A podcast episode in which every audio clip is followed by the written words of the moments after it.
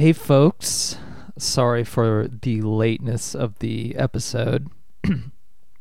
So Max unfortunately came down with COVID and is still getting over it, so wishing her well. And I also started teaching, so it kind of made sense to push our schedule back a week. So our next episode will be out 2 weeks from now, and we have a special guest. I will wait for that episode to reveal what the guest is, because I don't say in this episode. But I also want to say, and you already know this if you listened to our previous episode, that our sponsor is Imitone, and the tagline is Mind to Melody. Basically, it's a way for you to control any instrument with your voice. It's a really quick, easy, intuitive way to kind of get into making music, especially if you're not, you know, super skilled at playing piano and doing lots of complicated technical stuff. It has a pretty nice, simple, understandable interface. There's a lot of different features. So not only is it accessible, but it's also something that you could use if you're a more hardcore user, and just as a fun tool to mess around with. So I know we have some fledgling music producers, or just music producers in general, who listen to this podcast probably, so it's definitely worth checking out. If you go to imitone.com/Kitschfork, now again that's spelled KITSCHFORK, I'll have a link to it in the description. Then you can get $5 off on the standard edition and $10 off on the studio edition. But anyway, on with the show.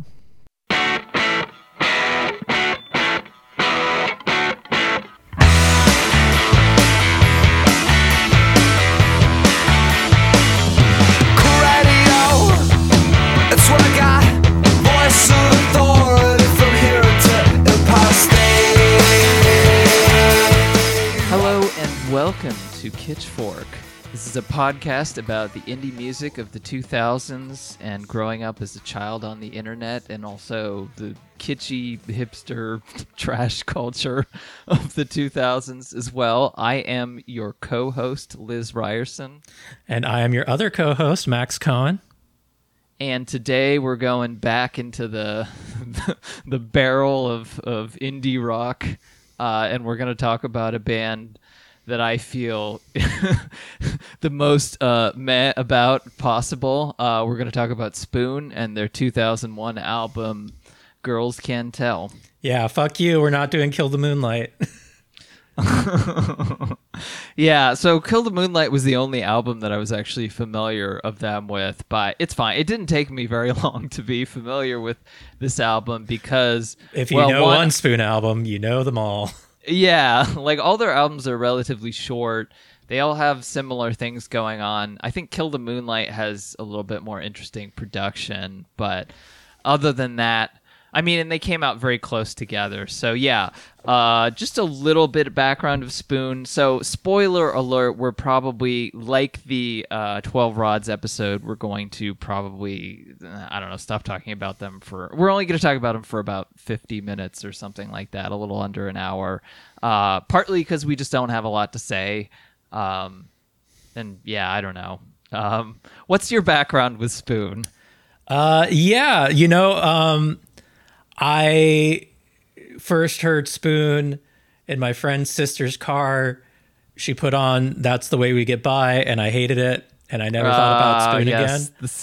The sound of advertisements. Yeah. And that was in so many ads. It was. And so I didn't think about them again until Spoon was, and this is actually a good time to talk about what was, for me, a pillar of listening to music in this era, which was eMusic.com. Oh, eMusic, which was, so this was like the post Napster era of how do we monetize online music? Post Napster, pre Spotify or Pandora or whatever. Obviously, iTunes had the thing where you would buy, you know, spend $1 a song or $10 an album.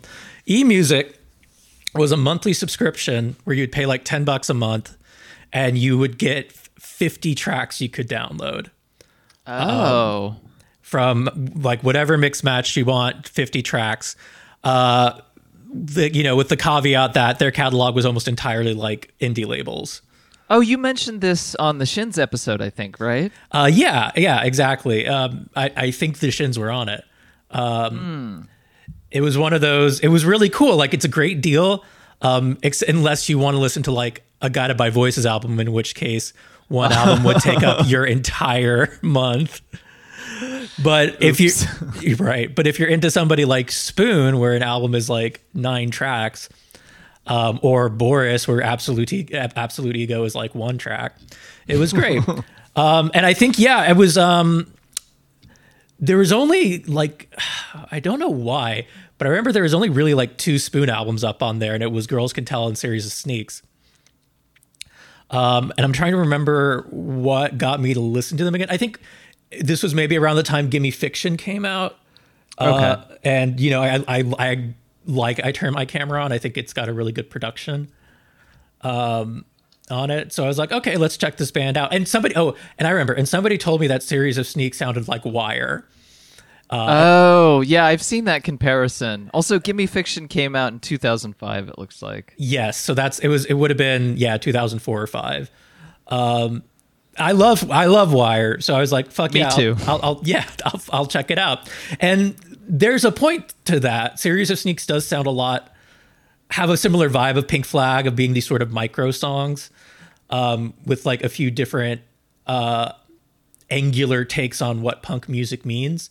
I would say that's my favorite Spoon album, but it's not really the one. It doesn't really matter for Pitchfork because it didn't get big. In fact, it was the source of a lot of like label issues. Yeah, so the interesting thing about Spoon is, I mean, Spoon overlaps so much with, we talked about the Shins, we talked about 12 Rods. It's a similar story to like both of those, if you kind of combine the two stories. Right. Because like 12 Rods, after their first album, I think it's called Telefono. Yes.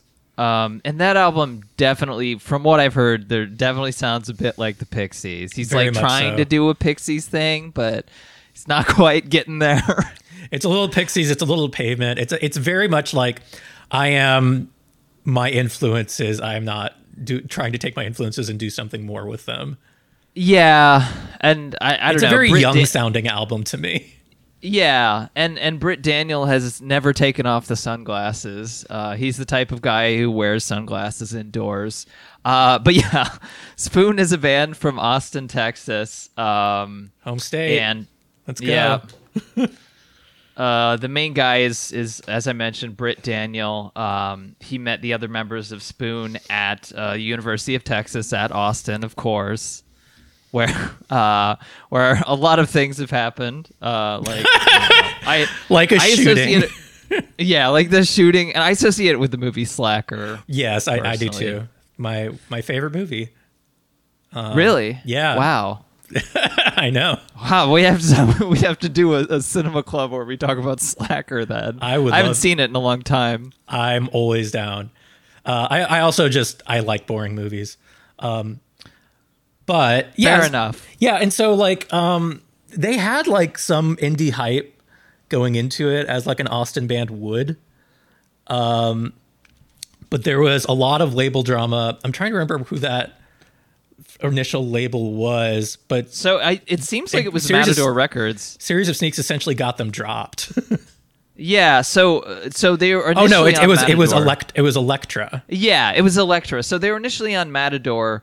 And this was around the time, like, Gay by 12 Rods came out in 1996, so we're still in the midst of, like, you know, major labels just kind of trying to snap up, like, alternative rock bands. Right. Because it's still, like, a commercial force. So similar happened with Spoon, and they released a Series of Sneaks in 1998.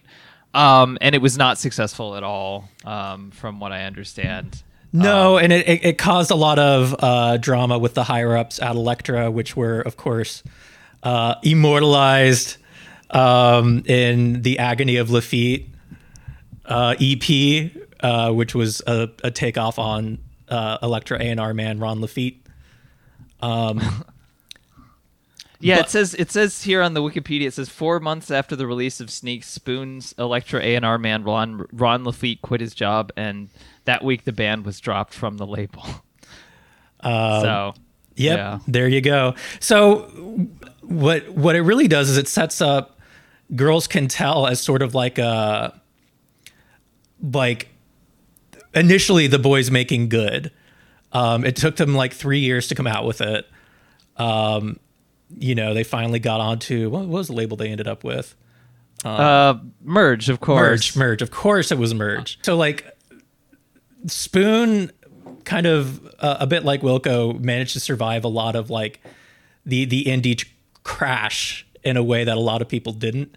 And Girls Can Tell was sort of like that moment. They got on Merge, and you know, it didn't sell as much as like Kill the Moonlight, but it sold significantly more than Series of Sneaks. And I think a lot of people thought of it as like, it's a much cleaner album. It's a much shorter album. And so like, it was the one that got, like, in my memory, a lot of critical acclaim.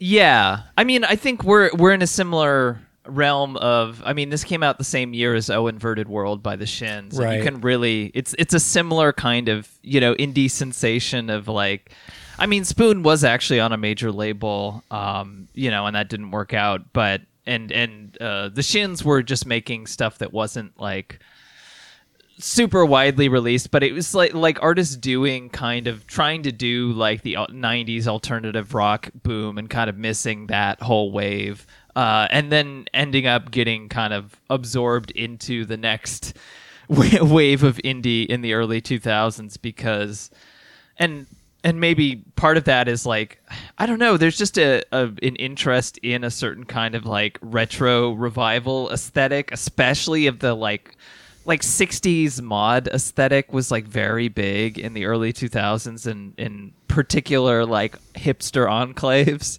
Mm-hmm.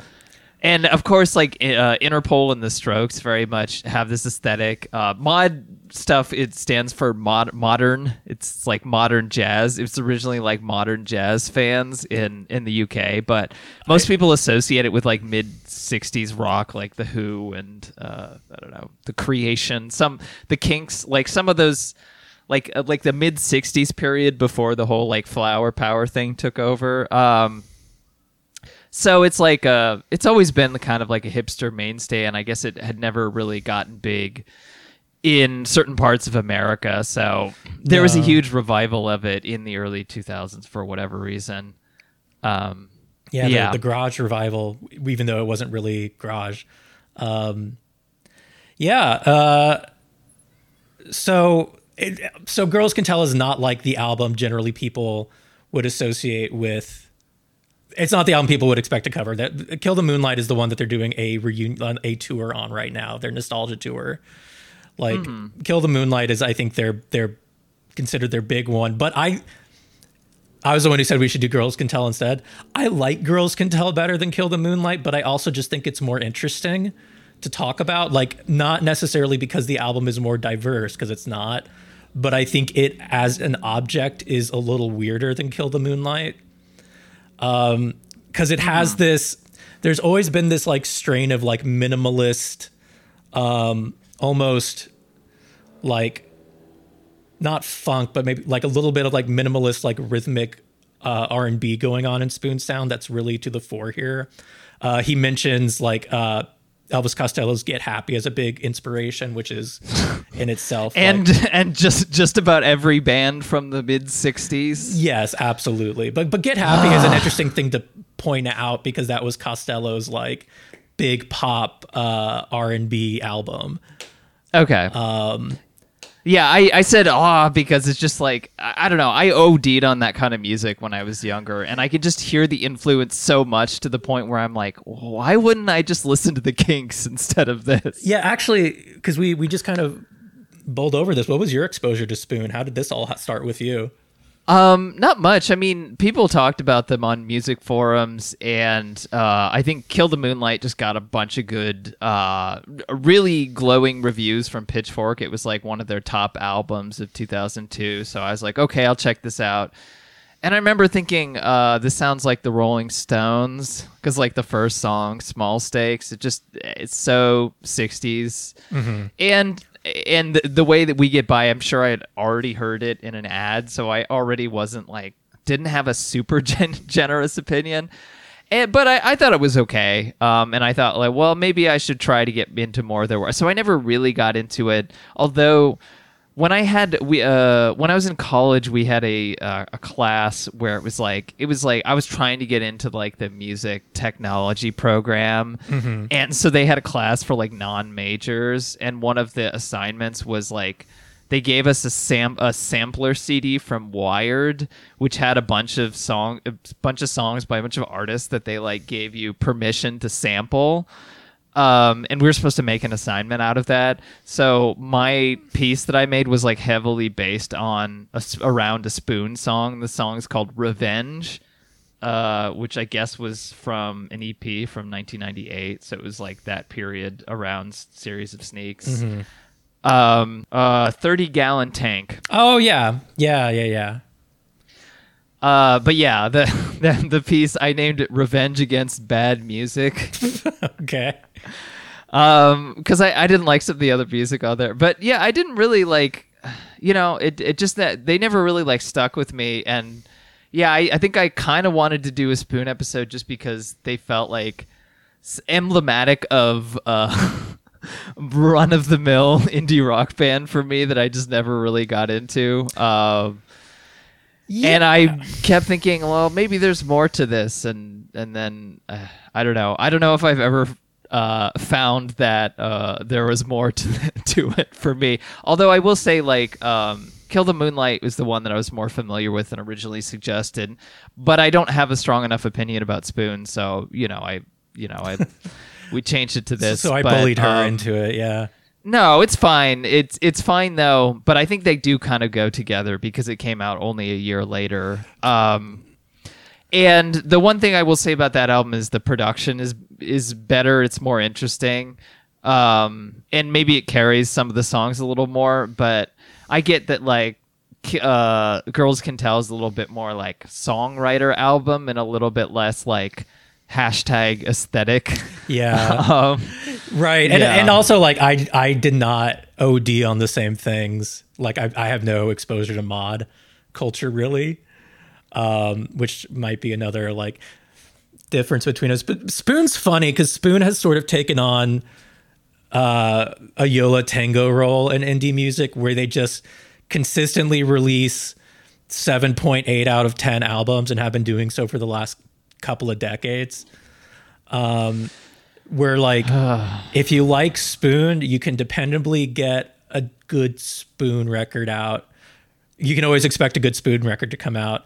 It won't sound all that different from the last one, but maybe that's usually not what you're looking for. In fact, we'll talk about it later. I'm not looking to be challenged. Right. I'm not looking to... I'm not gonna hate, but it is like... It's MOR music for fucking hipster, rock nerds. It is a bit. It's funny because they're going on this nostalgia tour with Interpol, and I, what was it? The guy, the editor for Stereo Gum, was like calling it out as a very weird pairing, but they're kind of perfect for each other because they're both bands whose whole career is just we're never gonna make a different album. Yeah, well, he was saying that it's like, it sucks that they're opening for Interpol, a band that only has 1.5 good albums, when Spoon consistently has great albums. And all I'll say to that is, "Turn on the Bright Lights" is better than any Spoon album. I would agree with that, but also, of course, I would. Yeah, I mean, I don't even like "Turn on the Bright Lights" like you, and I still think that because it's more distinctive and interesting to me. But they're both like, every Interpol album is the Interpol album. They haven't changed their sound. Spoon hasn't really either. And if you're into it, I would never take that away from you. I do think it gets less interesting as it goes along, as anything repeated over and over again. Yeah. Would. Maybe it's just also I was on music forums and there was like a lot of it were like offshoots of like Guided by Voices forums, and there was a certain type of indie rock guy who would be like, "Oh, fuck Bright Eyes, fuck this shit," or like, fuck this trendy electronic music. But then it's like, "Oh yeah, I love Spoon and the Hold Steady and the National," and it's just like it's like that meme. I made a little version of that meme with the guy guy who says, you know, usually it's like a girl talking to this dude about astrology, and he's like, fuck off, I don't believe in that made up nonsense. And then he says, so true, about something else. About NFTs, yeah. Yeah, but this is like, yeah.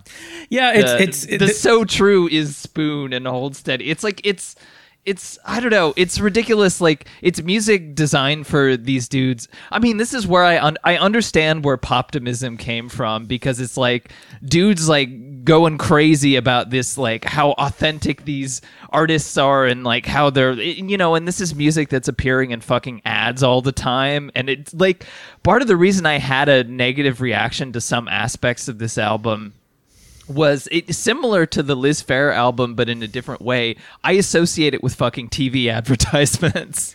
Yeah, well, like that sound. It felt like a sort of reactionary conservatism to me. This rock and roll is back kind of idea. Yeah, which was very explicit in somebody like the Holsteady, who were like, you know, fuck irony and smart shit. We're fucking rock and roll. We hate indie rock. You know, that was like their whole shtick. And it was a very weird, kind of boring attempt at counterculture to me. I mean, yeah, I hated it too, because even when I was like 13 or 14 at the time, I was listening to Radiohead or Olivia Tremor Control or whatever. And I liked stuff with weird sonic experimentation and all that. And suddenly it's like, oh, I have to care about the Strokes and, you know, all these other bands. And I just never could care to that extent, because it's like, I heard Kid A, you know, I'm sorry, I'm not going to go back. I'll never go back. But it's also that it's not like people were very, very excited about albums that were fundamentally not exciting. Like, I think the first couple of Strokes albums are good and enjoyable to listen to, but they're not. They are just like good songs on an album of good songs. You know, they're fun. They're not a revolution in music. Yes. But they were treated as such in a way that felt absolutely like I was getting gaslit. Well, it just felt like it coincided with this weird conservative turn, like right around, you know, when Bush was elected, 9/11 happened and all that kind of stuff. Right. And I know that none of these were like politically conservatively aligned necessarily, but it felt like those two things were somehow correlated for me. I remember as a teen, because I just didn't really understand it.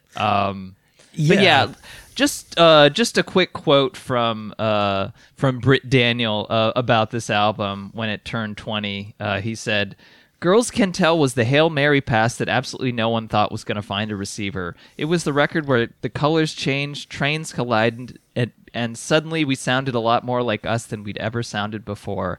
At the time, it felt like a last chance, and it also felt like a last grasp of youth, which seems a little funny now, considering how shaped it was by oldies radio, the Supreme, the Kinks, and one thing I didn't know is that he was dating Eleanor Friedberger from the Fiery Furnaces, a band that I like way more than Spoon." Oh, yeah, they're way better. Although this would have been like, what, Gallows Bird, Spark era, right? I think it was before they were even formed. Well, there you go. But yeah, the idea behind Girls Can Tell, and this is kind of the trick that Spoon has gone with for their whole career since then, was to take stock of the band's MO from inception until that point, to carefully consider all the things we'd been trying to do and the way that we'd be doing them, and then set out to specifically avoid all that, to instead come up with some new songs that were actually about where I was at and how I was feeling. Songs that knew no cool rules. I don't know what he's talking about, because the whole point of Spoon is like trying to look cool in a very... No, but I've had the opportunity to meet Brett a couple of times, and he does just talk like this. Okay, fair enough. So I think it's just an affectation rather than a point. Yeah. Well, you know, a lot of musicians have affectation. Sure. Bjork certainly does. Absolutely. So. Yeah. I won't hold that against him, but I think that the main point is that like they strip down their sound, like, you know, that there are definitely like bar band elements, or, you know, like sludgy messy 90s, built to spilly 90s indie rock elements to some of their earlier music. For sure. Yeah, and then, but the way that this sounds like the early 2000s when you hear it is it has that same stripped away thing that like the Strokes had or, you know, some other bands of the period. So it really, and I think Spoon is certainly one of the bands that defined that sound. Even though they're not from New York, apparently Britt Daniel moved from Austin to New York, so was living in New York at the time, although I think the album was recorded in Austin, which is weird. Yeah, I always think of the album as like a Chicago album. That is funny. There is a Chicago song on it. Well, there's what I thought were two, because there's another song called Me and the Bean, but that was written by an Austin band as well. So who fucking knows? Yeah, but yeah, I don't know. Like with O Inverted World. I think because this album was kind of just hitting the zeitgeist. And I want to say, like, you said that Kill the Moonlight is the more known and successful album, but this one is successful enough for fucking Stereo Gum to write another Turns 20 article about it. The same guy who's written, like, the last several that I've mentioned, Tom Bryhan, also wrote this one, and his... basically description, he's like, it just felt cool. Like, it just felt cool to listen to Spoon. Like, when we were listening to it, everyone's just like, oh yeah, it's cool. We didn't really talk about it much at the time, but we were all just like, oh yeah, it's cool music. It's cool music. I just hate that fucking period. I hate that fucking period of like mod post-punk revival of the early 2000s. I'm sorry. It's okay. Listen, nobody could convict you for it. I think it's interesting to talk about like them stripping down their sound, because they've always been, although I agree they used to be messier about it, they've always been a fairly minimalist band. They're a trio. Yeah. So it's just like guitar, bass, and drums. And there's always a lot of like space in their songs, I think, especially on this album. Like a lot of like staccato elements that dance around each other to create spaces and bits of quiet in between, which sort of felt like a Spoon trademark, even as they occasionally got more baroque. Mm-hmm.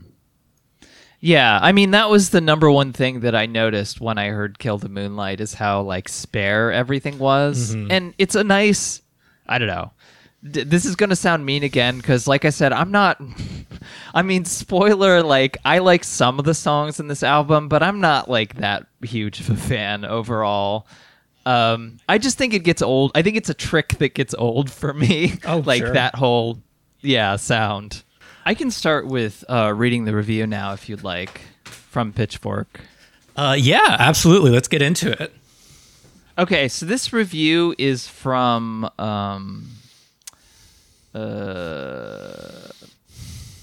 Nick Marov, and again, Pitchfork removed the author credits from most of their old reviews, which, again, I have to point out every time, it's a disgrace for them to do that. It is. Nick Marov, as we said, was also the one who wrote the Series of Sneaks review. Yeah. And they gave Girls Can Tell an 8. They ended up giving Kill the Moonlight an even... bigger, even higher score, but Girls Can Tell was also on their list of top 200 albums of the 2000s. So, like I said, I think, you know, when you mentioned doing this album, I think the thing is with those two albums is they do kind of go together. So, like, when I was listening to this album and I was like, well, I don't know if I like this album as much as the next one, and then I listened to that one again, I was like, oh, actually, I like them about the same. Yeah, I mean, this is sort of when the Spoon groove was codified. It's another reason why Series of Sneaks sort of stands out. Although even then, it's not like that album is extremely different. Yeah. Anyways. But yeah, I can start with the review now. This is from when the album came out in February of 2001. So, over the past week, I've scrapped several quasi-amusing, only tangentially related to the topic at hand anecdotes that would have served as some sort of introduction to this review. among them a tedious explanation about how what I'm learning in grad school about connectionism and neural networking somehow applies to Spoon's songwriting methodology. Hint, it really doesn't. Okay, then why did you mention it? A comparison of Spoon to the ugly metallic monstrosities that pass for public sculpture these days. Oh, speaking of the Bean. And a tired parody of VH1's Behind the Music. Spoon, they had it all, and then it all came crashing down, but now they're back, etc.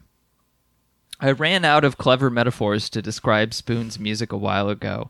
In fact, I don't think I ever really captured in writing what it is about Spoon that I like so much. Their music just seems to possess this attitude that's both fresh and rooted in the origins of rock and roll. An anger that's at once stylish and direct, a compassionate ache that's oblique as it is palpable. And Girls Can Tell wraps all that is great about Spoon up in a shiny new package. Sorry, what were you saying? No, I'm just saying that's you know, you can say the same thing only so many times. Yeah, you can tell that I'm being sarcastic whenever I read things in that tone. Right. It's been nearly 3 years since Spoon's last album. A Series of Sneaks rocked heads and broke hearts. And even though the band was without a label for most of the time, they forged ahead with writing and recording of Girls Can Tell anyway. That's an important factoid. That's good to know. Mm-hmm. They had more than enough time to get the album sounding just right, and it definitely shows in the finished product. But an open-ended recording schedule has its advantages and disadvantages. Girls Can Tell is more mature and accomplished, but at the expense of the spark of spontaneity. Fans of Spoon's mannered sloppiness will most likely be taken aback at their new sound, one which is significantly spookier and cleaner sounding. Spookier? I don't know. I can kind of see it. With more convention. You see it? When we get into it, I think there's some very noirish vibes that I could see being, like, especially in some of the Mellotron stuff, that I could see being taken as spooky. Okay. With more conventionally structured songs. It may be worth noting that John Crosland, who produced most of Spoon's output to date and may be responsible for the more off-kiltered ideas on previous albums, is barely present on this album. When A Series of Sneaks was a giddy grab bag of intentional loose ends, Girls Can Tell ties those loose ends up, perhaps a bit too neatly. The irony, of course, is that the album sounds much more like a major label release than Sneaks. This sounds negative, but then he gets into being... We'll read a little bit more, and then we can stop. But the maturing of Spoon should be no means a point of contention. No longer do they sound like the Pixies, Gang of Four, or Wire. Instead, they sound like Spoon now. And initially, Girls Can Tell sort of feels like a recap of Spoon's brightest spots within their oeuvre, recast in a new light. Then it talks about the songs. We can get into talking about the songs in a second. Okay, but we can stop there. It's generally positive. I think what's interesting, I can understand why Pitchfork gave Kill the Moonlight such a positive score after this, because it is slightly more loose and spontaneous sounding than this one is. This is more of like a songwriting-y record, although I still think they sound similar. They're similar, but when they're so similar, you have to point out the little differences. And I would agree that this is it's a much more mannered and precise album. I think it's a colder album as well, which is probably why it appeals to me. But it doesn't have the raucous energy of the lads playing together. Yeah, it's much more... I mean, it's the sound that I would associate with Spoon, because I had only heard their later stuff. It's just that kind of like mid-tempo... put it on in the background music. Yeah, it's you know, it's funny. Girls Can Tell for me was... I hope that train doesn't get picked up. Girls Can Tell for... It's fine. Girls Can Tell for me was like really good driving music. I could see it. There's something about, again, like the very kind of rhythmic precision that feels...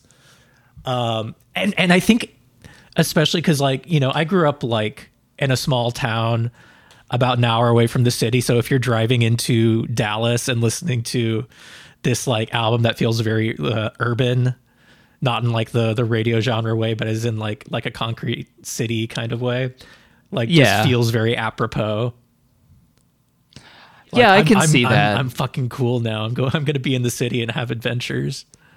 I think, yeah, maybe that was part of the appeal of the sound in general, because it was kind of like a new urban. It was, I mean, I kind of describe it as the sound of gentrification. Yeah, and I don't think you're wrong. I mean, especially the way indie went after this. Yeah, and the way Austin kind of went after this, to be fair. Yeah, well, that's why it's so heavily, because Austin is like the ground zero for this type of thing. Yeah, it's funny. We'll get into it when we talk about the songs, but the other Austinite band we were talking about covering is on this album. Conrad Keeley. Oh, right, from yeah. And You'll Know Us by the Trail of Dead is on here playing Mellotron of all fucking things. Yes, on the first song, Everything Hits at Once, yeah, which is, in my opinion, by far the best song on the album. So I also really like the last song on the album, but they're fairly similar. Everything Hits at Once and Chicago at Night. It's a great opener. I think it's really taut. There's a lot of tension in it that I think works super well. And I love the sound of the drums on this album. There's a very like kind of compressed, snappy sound going. I mean, the drummer, Jimmy No's a great drummer and he always sounds pretty good. But I think specifically on this album, they're produced in such a way where they hit like in a really snappy, satisfying way.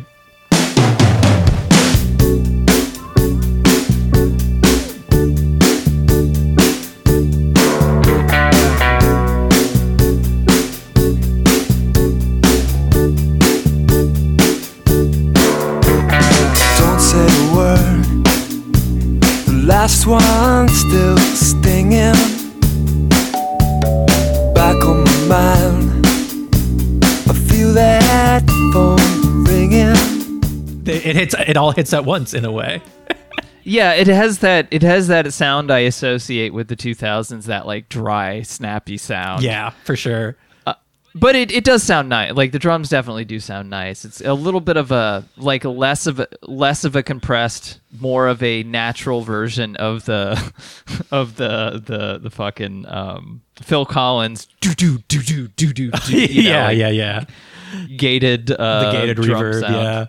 Yeah. There is like I think one of the other things that marks this album out is that there is a presence of reverb, or at least like a soft delay. And a lot less distortion. It's a much smoother album, and I think that starts like in Everything Hits at Once, where like the guitar lines are very there isn't a lot of it. Yeah, and it's pretty like the most distorted it gets is like rockabilly distortion.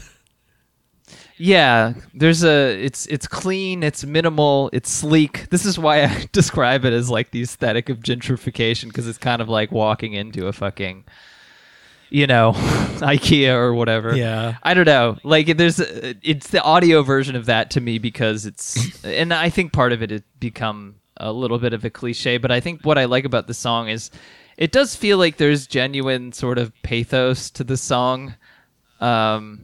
It feels a little bit more like... He doesn't sound as cool on it, which is a rare thing for Britt. I wrote down Tom Petty-ish, which sometimes is an insult and sometimes is a compliment for me. Yeah, it really depends. I love Tom Petty, but yes, it can be wielded as a weapon for sure. We also have the Mellotron solo, which is a nice part of the song, done by... The guy from Conrad Keeley, guitarist and drummer occasionally for And You'll Know Us by the Trail of Dead, a band we will likely cover sooner than later, who are extremely different than Spoon, like where Spoon is all like careful, cool minimalism, And You'll Know Us is by the Trail of Dead is like the most bombastic post-hardcore band that's ever existed. Had a reputation in Austin for like, you know, they had to bring their own breakables because they broke everyone else's drums. That's funny. By the way, this song was released as the second single for the album on September 10th, 2001. My God. we'll never get away from September 11th on this podcast. No, we'll never forget it.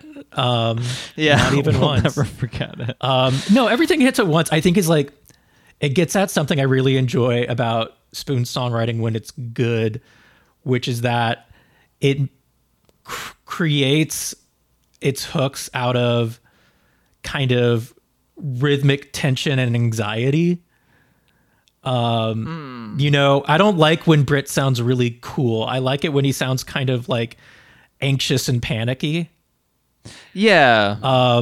Which, like I said, there's a bit more of the fusion of like the kind of pathosy 90s band in there with the too cool for school to early 2000s. Like, you can feel the fusion in this song in a way that actually I feel like is effective. Yeah, I think that's a good way of putting it. And I think this album at its best kind of puts those things together in a way that feels really natural.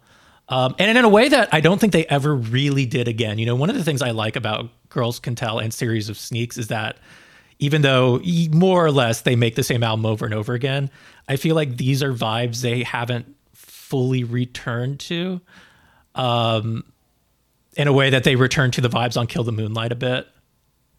Is it because it's like more songwritery, you think? I think it's partially that, and partially that the aesthetics are probably really specific to the time they were made.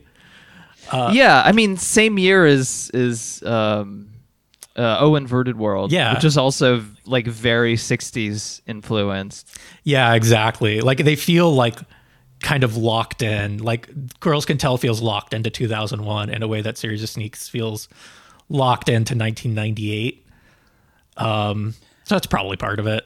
I think it's interesting to reflect on the fact that, like, you know, we've sort of been in the era where it feels like the 80s never ends. Like, popular music continually wants to sound like the 80s. Maybe we're like finally getting out of that era. I don't know. We're starting to get into a 90s revival, at least in terms of like pop music with, oh my God, Olivia Rodrigo and what Bruno Mars has been doing lately. Some of that is like early 2000s as well. Some of it, but like, something like Brutal is very much like a Riot Girl pastiche, or true. There's definitely some like New Jack Swing sneaking into pop music these days. It's like baby steps right now. We're starting to get into it. Yeah, I think the 60s was similar in that it just never went away in popular music for a very long time. Yeah. It was so big in the 90s. Yeah, and early 2000s as well. Yeah. And eventually sort of fell out of favor. But one quote from, this is from Britt Daniel. This is the one song that actually has a Wikipedia article. It's also the name of their best of album. Which is that's a good name for a best of. He says, this song was a turning point of a song for us. I don't think there's a song that we could have come up with that would have been as far away from a Series of Sneaks as that one. I was proud of that, and that's why we jammed on it. We jammed it on the front of the album. It was sort of an announcement. We're able and we're excited to go different places. And Eleanor Friedberger describes it as... she says, it's so radically different than anything he'd done before. Like, he totally embraced Fleetwood Mac. I remember Britt listening to Tusk over and over, and when I'd heard that, I was like, okay, it has sunk in completely. It's working. It's funny, because if we're going to compare it to Fleetwood Mac, Tusk is not the album I think of. Like, it sounds closer to, like, Dreams or Rhiannon. She's, like, trying to, propagandize pop music to him, and it worked. Not maybe it should have worked better. I wish she sounded more like the Fiery Furnaces. yeah. Maybe she was like his muse or whatever. You know, she had all the creative energy of that. Anyway, it is a good song, and it is fairly different from like Telefono or Series of Sneaks. Yeah, this song also has a music video, and it's the most fucking Aaron Esurance ass music video. It's just that, like, it's just that disposable, like, 2000s flash art. Yeah. It's kind of like a shitty version of, what's that movie by the Slacker guy? Waking Life, yeah. Waking Life, yeah. It is exactly that kind of rotoscoped, poorly rotoscoped. I'm looking at it now. This is exactly the style of Waking Life. Yeah. It would have been around the same time, right? But a little before, I think. Well, the guys and the dudes from... Oh, no, literally, all right, exactly the same time. Amazing. Wow. But yeah, so I guess it was just, you know, just trendy at the time. But yeah, that's Everything Hits at Once. Do you have anything else to say about that song? No, I mean, I think one of the things we'll find as we go through is that none of these songs are particularly deep or rewarding to extended conversation. Yeah. They are we're gonna dive through these next several pretty quickly. So, I like Believing Is Art. I think Believing Is Art feels the most like a Series of Sneaks song, like the way it's like it's very kind of staccato and it's very focused on being rhythmically a bit off. Everybody would say, believing is hard, believing is hard. Everybody should know. And they'll come slow, and love breaks your heart. Ba ba ba ba ba ba ba ba ba ba ba ba ba.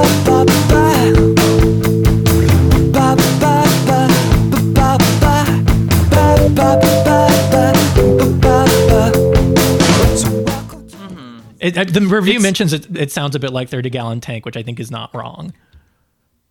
Yeah, it's very groovy. Like it just is. It's not really a song-ready song. It just kind of he's grooving on a thing. It's a not bad second track. I didn't start to like dislike some parts of the album until a little bit later. But yeah, I don't know. It just sounds like the early 2000s to me. It certainly does. I think. The album's already kind of short. I think it could lose about 3 or 4 songs. And if it did, then like it wouldn't, the monotony of sound wouldn't wear the way it currently does. Mm-hmm. 'Cause I think Believing Is Art is a great mood preserver. But not a song I would like put on a mixtape. No, but it's good after like a legitimate pop song, right, to put it like right after. So it's a good second track. Really, it's just like a groove. I wrote down a groove mostly, doesn't really have a song structure. Not too bad. Not too bad.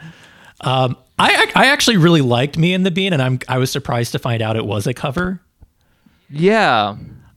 Especially the chorus part, which just sounds like the Strokes. It sounds exactly like the Strokes. I know, it and not out of character for Spoon either. Like, yeah, the Tom Bryhan review is like, oh, this didn't sound like anything else that came out that year, and I'm like, gee, I think Is This It came out the same year. It sounds a lot like the Strokes, and both of them sound a lot like Elvis Costello. Like, it's not, it's not a revolution.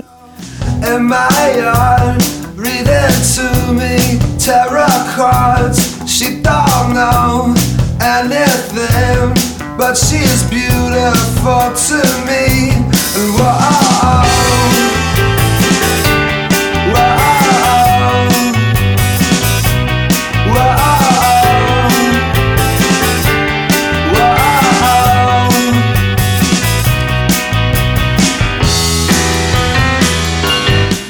I don't get it. I guess you had to be there because... But no, even we as were there. I was there. Yeah. Well, I guess you had to be in your early 20s in like an urban dwelling or something. Yeah, I don't know. I think you had to be a music writer trying to create a scene. Yeah. It's like the American version of like Americans were like, oh, we want Enemy, like we want our own version of Enemy, like where they just hype things. They hype a band. Probably shouldn't. Yeah, they hype a mediocre band to death and then drop them and let them die. Yeah, it did feel that way. That like the 2000s was like the 2000s did feel like a lot of like American indie musicians and music publications having sort of. UK British envy, which is shocking to me because as I've said before and will say again, British music journalism is the lowest form of literature. It's not good to read or to experience. Yeah, I think there's somebody that I know from Ireland. I was talking to them about this, about how the sort of cultural thing goes both ways, about how like he would sort of idealize and objectify aspects of Americana, whereas I said like I would idealize and objectify aspects of like, you know, British or, you know, Americans do love to idealize and objectify Irish culture as well. Yeah, I've you know, I know a lot of Anglophilia. I've seen it. But yeah, I am shocked also to hear that it's a cover of a song by another Austenite, because until today, I would have sworn up and down Me and the Bean was a reference to Chicago's Bean. Yeah. Because there's no otherwise it's an inexplicable title. So, yeah, I wrote down for this Strokes chorus, which again, the chorus sounds so much. It's extremely Strokes. And it's pretty different from the verse. Like it feels like it feels almost intentional. The verse sounds more like bar bandy. I wrote bar bandy pathos. Yeah, for sure. There's like a little bit of Billy Joel in there. Yeah, I mean, I like when the sort of elements of pathos come in, because it feels like it's cutting through the. I mean, like so much of music is like. I mean, there's the aesthetic, there's your presentation, and then there's like the thing that, you know, theoretically, hopefully, like cuts through that and gets to some like emotional core. And I think Everything Hits at Once is that for me. Like every sort of band has their, or every artist has their kind of mode of presentation or like space that they operate in artistically. And for me, a lot of how I determine how successful something is its ability to kind of find the humanity in that, if that makes sense. No, for sure. Yeah, that does make sense. Yeah, and I get that from parts of this song and Everything Hits at Once, and I don't get that from some other Spoon songs. I think it starts getting into some weaker tracks after this. I'm not a big fan of Lines in the Suit. Yeah, I straight up wrote, I don't like this song. I said flat guitar riff that's boring, because it has that bar-dar-dar. It's boring. It's a mode that Spoon gets into. Some like I believe it's either Agony of Lafitte or Lafitte Don't Fail Me Now, where they have the same kind of like acoustic guitar, almost not flamenco-y, but borrowing chords from that mode. To create this kind of like, I don't know, man. It just doesn't sound very good, and I don't like it. Moving on now, never like it or not. Says I got nowhere to go. Tell me something I don't know. It's painting it out like I don't want.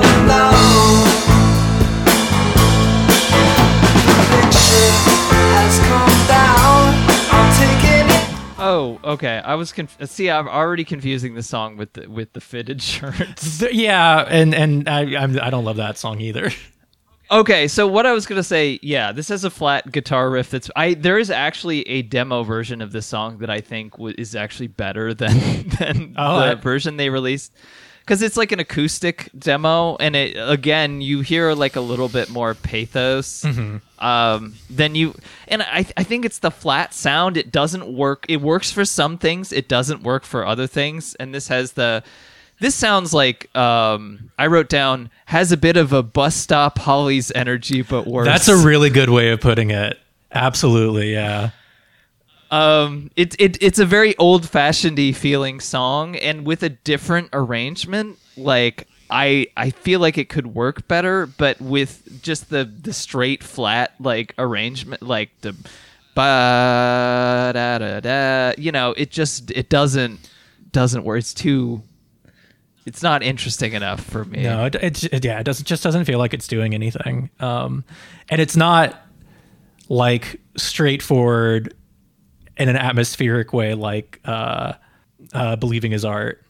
Mm-hmm. Believing Art is more abstract and more of a groove, whereas this is like really sounds like he's trying to write like a mid-60s pop song with the like, because there's some vocal harmonies and stuff in it too, but it just kind of keeps, there isn't, I don't know, it doesn't work as well. Like it's like a B-side to for one of those art like mid-60s artists. Like it would be one of their tossed off songs.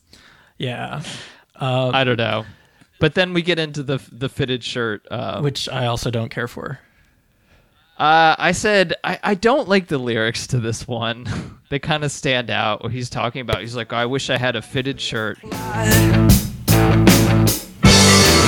fitted shirt hung on me. Fitted shirt, all right. I long for the days they used to say, ma'am and yes sir. For now I'm going to find buttons for my dad's all you sure. Spoon's lyrics are never about anything. You know. It just sounds like I don't know, so much of his voice, I said this to you earlier, but it sounds like a guy from the South trying to sound like a British guy trying to sound like an American guy. Which is spot on. There's just this like, I don't know. He just has a very like, this is a very like dudes rock song to me. Yeah. It's just, yeah. It doesn't do anything for me. I said he's trying to sound like Revolver because there's a harpsichord in it. Yeah, fair. I don't understand what it is about like people and their obsession with fucking sounding like Revolver. Like I get that it's a great Beatles album, but like I had this problem with The Jam actually too. Like I like some of their singles a lot, but then some of their album tracks I was listening to and it's like he's just trying to sound like Revolver. I don't know. I will say, as far as like sound alikes go, Anything You Want definitely sounds like Tom Petty. Yeah. The other thing I was going to say about the Fitted Shirt is it also makes me think of, I think I was getting like bored of listening to Spoon. So I started listening to Isolation Drills by Guided by Voices because it came out the same year. Yeah. Good album. Yeah, and this song makes me think of Skills Like This. It has a similar groove, except I like that song better. And it's got a hook. Yeah. Well, that's what I was noticing listening to Guided by Voices. I was like, wow, these are good pop songs. Yeah, they're, when they put their minds to it, when they're not just being, you know, little weirdos, little rock and roll weirdos, yeah, they have a great pop songs. But yeah, Anything You Want... I swear I heard this on an ad or something. It just has that sound. I mean, again, it sounds so much like a Tom Petty single. It sounds so much like a that kind of song. And I like it. I think it's a great song, but it is that kind of song.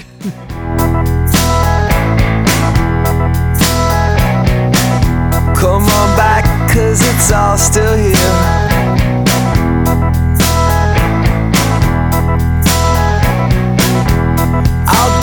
In the back room, drinking my half of the beer. I left you and me so right. Was it? Yeah, I said it's maybe my second or third favorite on the album. I think it sounded familiar because the intro is extremely similar to this. Song by Wolf Parade that has the same organ at the beginning. It's called You're Dreaming. It's like one of their later songs, but it has the exact same kind of organ, mm-hmm. like right at the beginning of the song. So it's a similar like riff. But I swear to God, I heard this in an ad somewhere. Just that like, you know, like that organ 60s. I don't know. It sounded familiar to me. But yeah, it is more of just a straight up pop song. And then we have Take a Walk. Yeah. This has that herky jerky rhythm that I really hate. I like herky jerky rhythm, Spoon, but the actual music of it is so so normal. Like it's such like a normal classic rock and roll riff that it's not enough. The rhythm is not enough to keep me interested. Top hands of rock and all right too. And it won't get back together with stitches of blue. And now that song's been sung, it's just the cost of what's been done. The cost of taking a walk with you. And I can tell myself, this is for all concerns of, and I may have got. It sounds like a cosplay of a rebellious song. He's like, oh, you can just take a walk. But I just don't feel the, like, I don't know. This is the problem that I have with some of these artists holding like certain images or ideas of like previous like 60s artists in such a high regard. It's like if you're trying to do that thing or even like, you know, like the 80s post-punk music, you're trying to do that thing and it just doesn't sound, it sounds like a lesser imitation of it to me. I don't know. Yeah, for sure. It doesn't feel like them, you know? Yeah, it sounds like a lot of post-punk revival songs, like some of the more like, you know, stuff that you would hear like a little bit more mainstream, like, I don't know. It's like a lesser Franz Ferdinand kind of sound. Lesser Franz Ferdinand is about right. Yeah. It's got that same melodic sensibility. And then we have 1020 AM, which is him attempting to write a song on Village Green Preservation Society. Which is, I think, is why I like it a little better, because I like the Kinks. Yeah, it sounds different from other songs. It's probably my other like second or third favorite song on the album, because at least it's a pretty good attempt at that era, like something else, Village Green era of Kinks, which were great albums, you know. Yeah, I don't really have much else to say about it other than that. It is good that it like stands out. There's he actually like again like with lines in the suit like. You know, I wish that was like an acoustic demo. I think it works better. This song works good as an acoustic song, and I can imagine the way that it might have been ruined by them trying to do like a version of it. So I'm glad that they like at least changed up the textures a little bit. I think this is one thing that they like improved with on Kill the Moonlight, even if the songwriting didn't necessarily improve or anything. Yeah. 10:20 a.m. When will I ever see you again? 10:20 a.m. When will I ever see you again?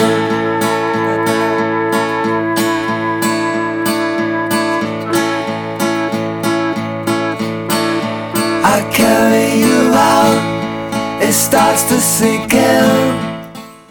But yeah. So then we have Take the Fifth. Take the Fifth feels the most like, oh yes, you've been listening to Elvis Costello. You've been listening to Get Happy. I get it.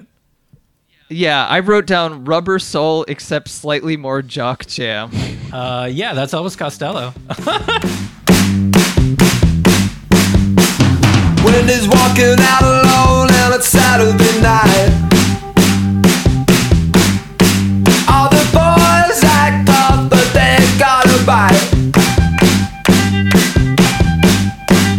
When they do, they'll get more than a slap on the wrist. And it's clear who's promoting her own myth, so I'll take the fifth. Okay, maybe I need to listen to more of his music. Everybody needs to listen to more Elvis Costello. He's amazing.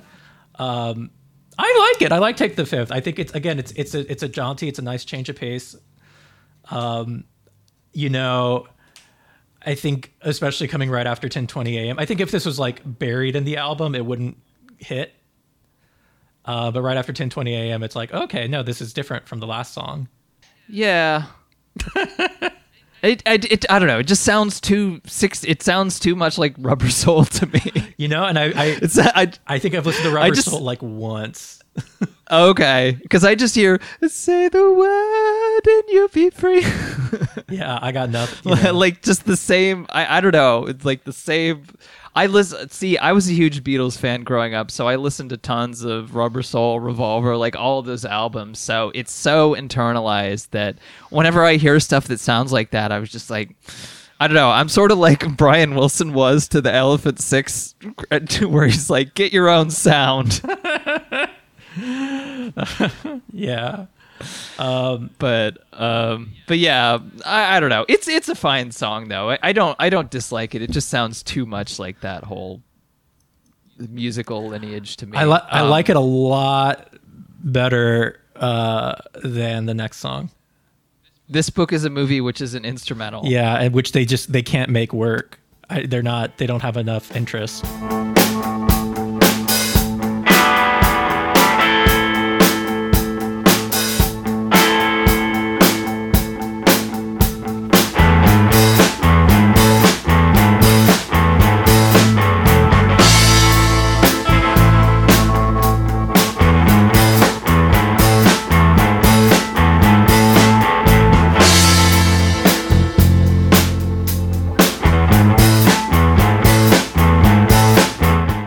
Yeah, they're not like an instrumental band. They write songs that are very spare and short. Like this is not a band that is like good at like instrumental textures, like good complex arrangements that would make that kind of thing work well.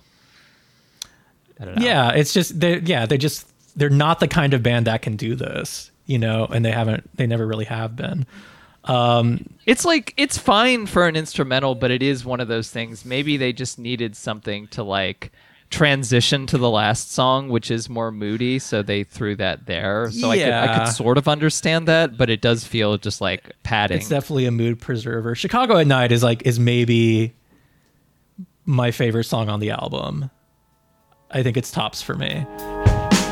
Now while she went to Chicago that night, she faced the wall. And she woke up outside with all those leaves in her mouth and felt the pole. And all night the rain came on down, but then she'd never been to Chicago at night before the fall. Oh, don't stop about it all. It falls. It's so good at its. At its mood, it is to me the moodiest song on the album, which I really it appeals to me on that level. And its melodic turns are so weird to me, in a way that like is really engaging. Yeah, I don't know. I have like really no opinion about the song. I do like that it's moodier. I guess it just doesn't really hit me, but. It's possible I just need to listen to this song more again. Like it's the end of the album. Like, discovering, yeah. Yeah. So I was discovering this album for the first time. And of course, the last song on the album is the one that I gave the least time to. So yeah, valid. Give it more of a chance. I think it's very evocative to me. It's very atmospheric in a way that is my favorite kind of thing the album does. Is the atmosphere, and so like this really, really covers it. Yeah, I think it's a good songwritery song. I can see that. I wish I had more to say. I can feel a little bit more of the pathos that I'm feeling from like Everything Hits at Once and stuff. It just like. I think this is the problem when it feels like an artist is trying to do the music nerd thing too much, and they're not bringing in enough of themselves. Yeah. So when and like.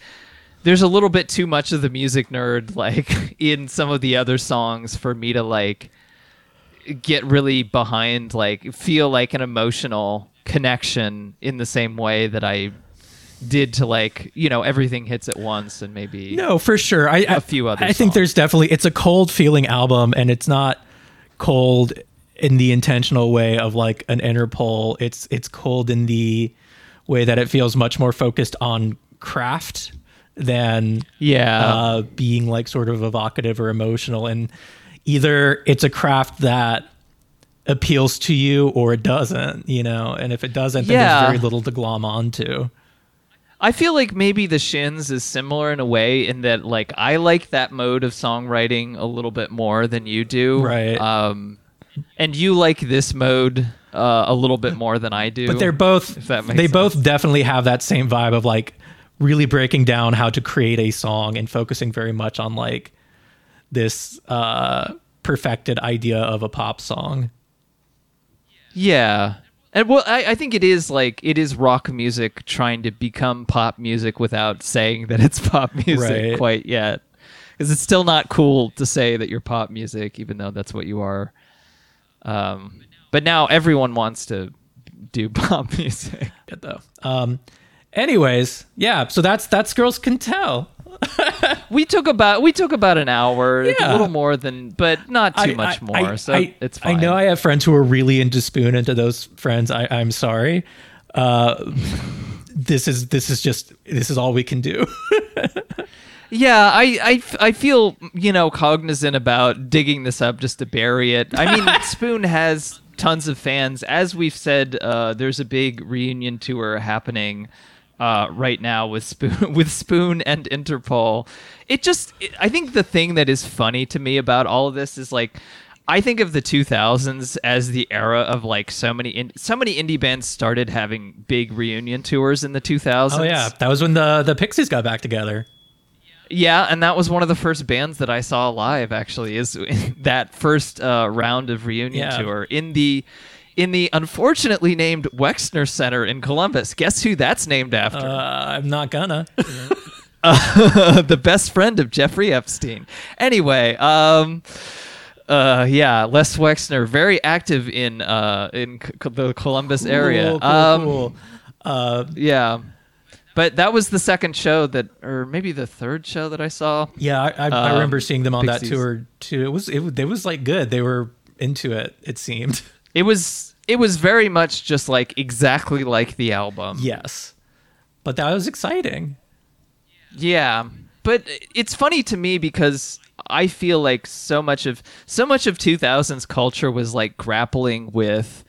A lot of like maybe artists or bands that were ignored but had, were kind of underground or whatever percolating, and they all kind of had their own like, pseudo mainstream moment. It's just like, it makes me think of like there were all these movies like in the late 90s maybe that didn't do very well, or like TV shows that didn't do very well, and then all of a sudden DVD sales hit, right. And it's just like.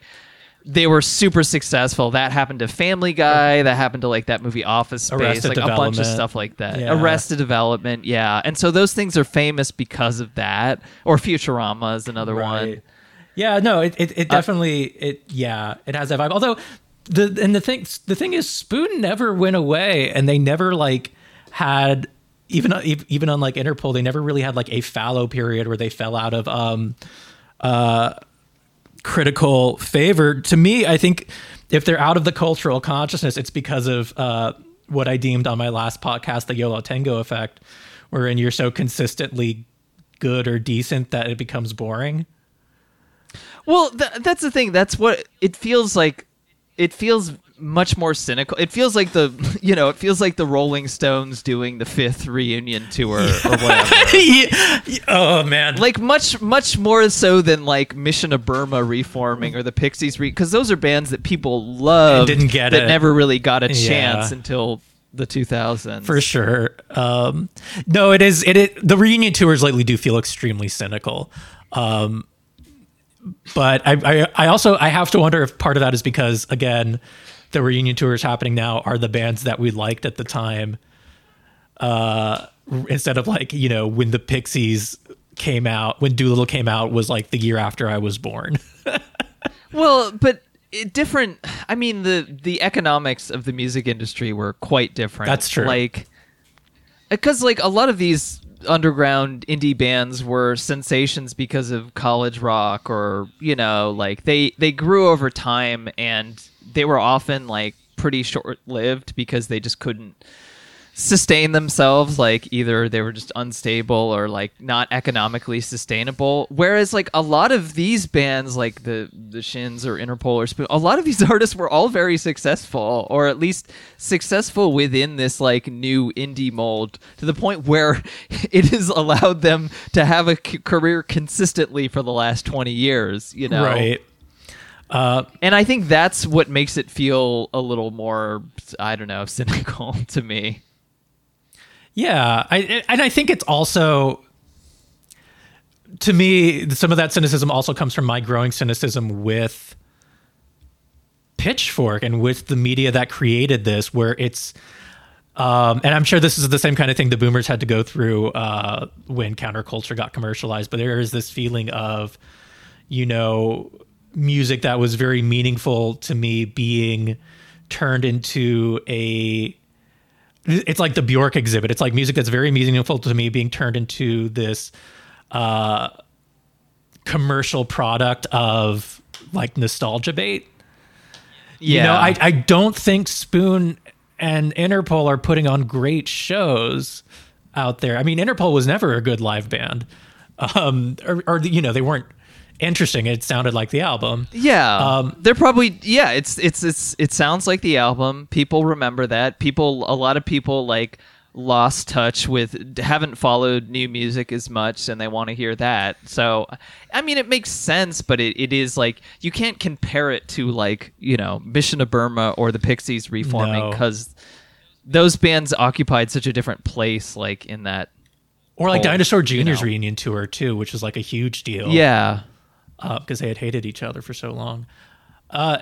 Yeah. So, but yeah, but I will say, like, for all of the ambivalence that may be coming out from our discussion of it, I do like Spoon, and I think Spoon is good. They're just not the kind of band that gets me excited. Yeah, for me, it's just like the certain type of band that dudes on music forums in the 2000s would be over the moon for, you know, while they were trashing some electronic music or something as being overly trendy. Right. And it just felt like, yeah, it's like that meme of the guy who's like, fuck, I don't believe in this made up nonsense. And then he's like, so true. Yeah. It's just that beat for me, because I don't know, it kind of goes back to like the whole point of starting this podcast is really like and I don't want to like, you know, hammer on this point too much, because like we have tried to branch out and listen to, like, you know, we talk about Tori Amos. You know, Tori Amos or Blackalicious or Boards of Canada or Bjork or whatever, who are artists who we don't like feel necessarily fit into that mold at all. But like, I think the effect of this early 2000s like rock revival had on me was profoundly negative, and I didn't really understand or like know why exactly. And I think it's something that always like kind of carried with me, even as I absorbed Pitchfork stuff. And like, there's tons of stuff from the 2000s I love, of course, but there's just this feeling of inherent, like, there's just this feeling of cynicism to a lot of like 2000s culture to me. It's so funny. Oh no, I'm sorry. Keep going.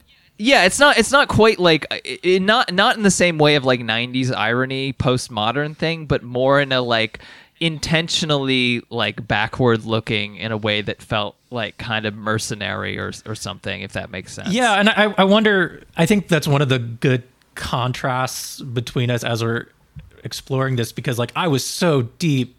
I mean, I didn't care for like the garage rock revival, but like the post-punk revival and a lot of like the Montreal scene and the way indie music came up, like I was so into, like that was such a big part of my life, that it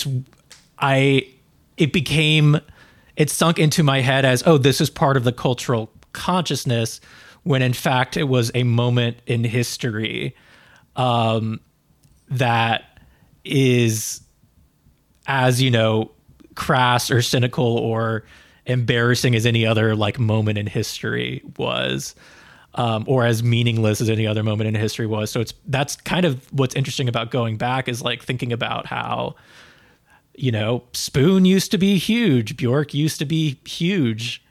to the degree that it was assumed to me that anyone I was talking to would know them. Yeah, although that wasn't necessarily the case. Like if you grew up in a small town, like some of us. No, I should say, yeah. After going to college, I could assume that everybody I was talking to knew them. Yeah, definitely. But it was kind of like I don't know. I always called it at the time lifestyle music. Because there is this kind of idea that you're like buying into a certain kind of. Just the whole scenester, hipster 2000s culture was like so attached to like Apple products and like this certain kind of like new urbanism and stuff. That's why I call it the sound of gentrification. It's just funny because like I went to the Alamo Drafthouse yesterday for the first time. Oh, yeah. But they have one in Brooklyn, they have one in Brooklyn. They have one in New York. But there was like some. Day it was like some citywide day where like movie tickets were cheap, so me and a friend went, and like at the beginning they were showing like they make their own like intros for all of the beginning like that they show before the movies, like, and they were playing a bunch of Mountain Goats music and it is like Merge Records, and I was like, yeah, this makes sense. Like Merge Records, Alamo Drafthouse, like, and it's because like Alamo Drafthouse is something like, it's super fucking expensive. It's nice to go to sometimes, but it is something that is like displacing what is left of like a city's identity. It's like a symbol of gentrification of this particular kind of like boutique gentrification. Again, Alamo Drafthouse, an Austin institution. Yeah, again, something I associate with the city of Austin because I feel like Austin really just pioneered this. I mean, Columbus, Ohio is so much like trying to be lesser Austin. Oh, I'm sorry. Yeah, I mean, it's just like this like absorbing aspects of like this hipster culture, but also just this like kind of weird, tacky H&M catalog, like, but it's like fusing like that, like adulting with like these once like proud DIY symbols that just kind of represent a kind of idea of like elevated middlebrow at this point. And like when I see Merge Records in that, it's like it makes me think it's like Spoon is the exact music that I expect to be hearing, and the intros for fucking Alamo Drafthouse. Yeah. And so it's hard to like be really on board with, because like so much of the appeal of this like indie scene is that like, these are just normal guys. There's actually some kind of like parasocial element to it, where you project yourself on, because you kind of want to be like, you want to imagine yourself as being in the same space if you're like somebody who's into that kind of music, where it's like, I could be this person. This person reflects who I am, in some way. But it's hard for me to square that with the fact that so much of this is just the sound of something you would hear at Alamo Drafthouse now, Yeah. Yeah. I don't think that's wrong. And I think that depresses me. Or it depresses the 16-year-old Max deep inside of me, who was kind of a dick anyway, so whatever. Well, I was a dick too. Yeah. So. But yeah, I'm sorry if I came off like being kind of super negative or a hater. I don't want to like, I don't want to take away from anybody who liked or felt like this music was, really important to them. It just like when I hear it in fucking ads all the time, or I associate it with like Alamo Drafthouse, it just like, I don't know, it says more about like the cultural context in which we experienced it than it does the band's music itself. Yeah, but a part of me feels like it's a little bit it was always a little bit more closer to that stuff than maybe some other things were that have ended up in that place, if that makes sense. Yeah, sure. But I don't know if I condemn it for that. No, yeah, I don't condemn it. I don't know. It's not like, there was that article from the, was it 2014, The Unbearable Whiteness of Indie? Yeah. You remember that article? Mm-hmm. Yeah. And it was like one of those things where it's like, it's true. I mean, it's without a doubt true. Yes. But it also is like, there's only so far as you can go, like, as a moral condemnation, because really it just reflects a larger reality of like the music industry and the fact that music genres have been intentionally segregated by aspects of, you know, our society, our culture, and the music industry from the very beginning, you know. Yeah. So it's just hard to like hold, you know, this era of indie rock to the fire of being especially guilty of that when it's like everything is guilty of that. Yeah, and I think observing that this is like the effect of a dysfunctional system is not the same thing as discrediting the art. You know, I think these are both things to keep in mind, but I don't think one of them nullifies the other. Well, I think that's why I kind of, you know, around the time actually I started listening to your other podcast, and around 2018 I started getting back into like indie rock that I listened to in the 2000s and before, because I did have a period of just like trying to reject all of it, mm-hmm. because it just was associated with a lot of those things for me, and I think I realized that it's like, you know, you just got to take things on a artist to artist basis, you know? Yeah. Everyone's got to navigate that the way they works for them. I feel bad because we keep referring back to this other podcast I had that is no longer on the internet and you cannot find it if you wanted to. Can you find, is it still like up on like, cause sometimes it's archived. If it is, I don't know about it. I missed too many payments on the website. So it went down and took all the uploads with it. I probably have the files somewhere, but I'd have to re-upload them. You do have some episodes up on like, cause some, you know, like, I look, the listennotes.com, for example, has your episodes on there. Huh. If you Google Desert Island Discourse, which is the name of said podcast for anybody listening. Actually, yeah, here I don't know, because a lot of these like services will just archive it if you've uploaded it to a certain, like I think iTunes, if you upload it to iTunes, they'll just archive it. There's a bunch of these different websites and services. I've noticed that anyway from my own stuff. Because, yeah, I have a podcast that I used to just upload to archive.org because I didn't want to pay for a hosting service. That's so much smarter. Yeah. But I haven't updated it for years, but it still shows up on those things because of that. Well, if you can find it online, you are welcome to it. It had some good episodes and some bad ones. Anyways, as every podcast indeed does. Anyway, so moving. Well, so we wanted to talk about a couple of things before we go, right? Yes. So one of those things, which feels like kind of a natural progression from talking about the garage revival, because in the post-punk revival, because it's been made synonymous with it, is this idea of indie sleaze. Yeah, which seems to be the indie sleaze revival, which seems to be catching on as the terminology for this era of music and feels very weird and incorrect, at least to me. But it seems like it originates from an Instagram account. It says there's an Instagram account posting pictures from the mid to late 2000s indie electro party scene.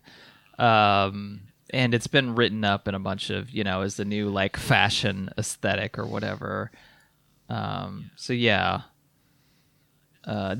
article that we're referencing is in The Quietist, by the way. If you search indie sleaze The Quietist, you'll find mm-hmm. it. So it's an interesting idea. It makes me feel like, you know, so many scenes were like retroactively defined. You know, if you think about like Riot Girl, so much of that like was a name applied to them after the fact. But Indie Sleaze specifically feels weird because, like, the bands, the image of the bands, except for maybe like the Yeah Yeah Yeahs, wasn't one of sleaze. And I didn't really associate sleaze with the scene until like Meet Me in the Bathroom came out. Yeah, I guess I did a little bit because, I mean, there's that element to like the Strokes, certainly. Or like something like LCD Sound System. I don't know. But that felt more like a pose. yeah, it's true. I mean, it all felt like a pose. I don't know. It's the that like Vice Media 2000 scenester hipster thing. The whole like, you know, I don't know, like fashion models like being. Like who look, there's this kind of like slight heroin chic aesthetic, and like it's very all the pictures are in these like dingy fucking settings, because it's like that's kind of the cheap New York Brooklyn aesthetic, I guess, at the time. The belief that CBGBs is real. Yeah, I think that comes from the post-punk revival. I think what's interesting about this Indie Sleaze article is they interview a psychological scientist, and what this guy says is a lot of people have this view that nostalgia is just people stuck in the past. There certainly are people like that, but for the most part, from the research we've done, it seems more to be the case that the past is more a source of inspiration. It can increase creativity as well as having an imaginative fantasy component to it as well. So yeah, and then the author of the article was like, yeah, but this stuff sucks, doesn't it? And this guy is like, our research shows that when people are feeling uncertain or anxious, or they don't know what's going on, they often become nostalgic. People tend to become more nostalgic when there's a lot of changes going on in their lives or society. So this can coincide with, you know, turning 30, getting into your 30s, of course, which both of us are. Yeah, can you imagine reacting to being in your 30s by starting a nostalgia-based media project? Yeah, I would never do that. And I would not recommend anyone ever do that, ever. But I mean, I think that is kind of like, it is, for me, it's more fun to pick at the scab than to just like longingly, wistfully look back on it. Because if you pick at it a little more, you see all the bad stuff too. So you don't view it in the, you know, like you might have nostalgia for something, but you don't view it as this great, wonderful time when everything was right with the world, if that makes sense. Which I think is the most important part. It's like the most important part of nostalgia is not looking back to the 90s or the 2000s and being like, oh, everything was so great then. Which it wasn't. That's been happening a lot with. Yeah, which it wasn't. That's been happening a lot with the 90s lately, especially. Which is extremely wild. But yeah, it's because of, you know, pre-9/11, there wasn't any major wars or like, you know, all this kind of stuff. Of course, there was but in Eastern Europe. But yeah, also like Desert Storm. Yeah, Desert Storm too. He also says, this is an interesting point that I think is well taken. People want to have cultural significance. This is the same Dr. Clay Routledge. We're a very youth-driven culture, but also part of the way cultural transmission works from generation to generation is looking for connecting points. Like the newer Star Wars movies, for example, we need those intergenerational connection points. Makes sense? Yeah. I mean, a lot of this feels like is... at some point, realizing that you have become the older generation and reckoning with that. Yeah, I think a lot of millennials are very uncomfortable with it. It feels weird. Yeah. I mean, it doesn't make me feel that weird, if only because... I mean, it makes me feel weird because everyone was talking about how millennials are ruining everything. you know, and then they suddenly switched to talking about how Gen Z was ruining everything at some point. I feel like I missed that attention. I was ruining everything. I felt good about it. But it felt like that switch happened just like abruptly, like it just flipped. It does feel that way. And it's so funny. But it's a bummer. I miss being the hated generation. Plenty of people still hate millennials, though. Yeah, but it's not the same. Not the way they used to. Yeah, it's not like it used to be. What's funny is, like, what are we idealizing with indie sleaze as the terminology, right? And it feels like what it is like a reaction to this perceived Puritan culture of the youth. Yes. Yeah, I think it's the idea of Puritan cancel culture, but it also comes from, like, coming out of the pandemic, people feeling more and more sort of cut off from each other. This, like, so much of this this idea, like, in a way, like, 2000s indie culture, we've talked about this before, was kind of the last gasp of a culture that was very oriented around physical in that space scenes, and of course it intersected with online stuff in a very unique way to the 2000s, for where sure. Things have moved increasingly online since then, so a lot of those, you know, a lot of people, like, wanting to occupy that role. I mean, it's the same thing that goes into that fucking Dime Square stuff that's happening in New York that is, like, straight up fash reactionary. I don't get it. And I think it's worth stating that you and I are in agreement that the idea that the younger generation is a Puritan, like, Puritan fascist or whatever is incorrect. Or it's overstating an observed Twitter trend, which is not does not define a generation. It's a thing that has happened, but it's not a trend that is, like, that I would ascribe just to Generation Z, younger people. Yeah, and there's, like, I don't know, there's different elements of it, because there are also, like, Gen Zers who are, you know, very far in the other direction of, like, I mean, Gen Zers were really into fucking. They're really into XXXTentacion, you know, for example. Yeah. I don't. I mean, but you know what I mean? It's like, I do.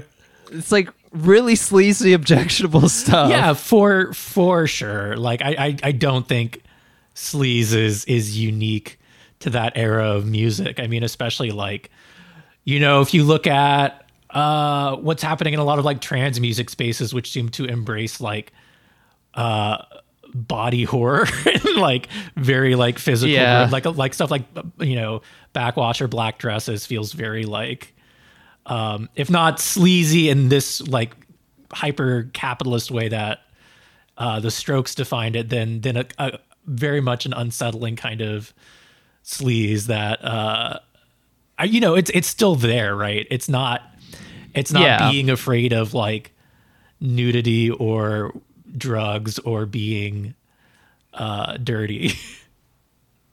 And I do think it just comes from a thirst for, like, this you know, things to feel a little bit more, like, just exciting or consequential, or, like, you know, that there's something you're getting out and moving in a space with your body, and you're doing things, and you have room to fuck up or whatever, because everything is so observed online, to where it's like, you might not be, you know, you might only be dogpiled for a day by some of your friends on Twitter, but there have been situations where I've been friendly with people and I've tweeted something, and then they just decided that I'm not their friend and they don't want to talk to me anymore.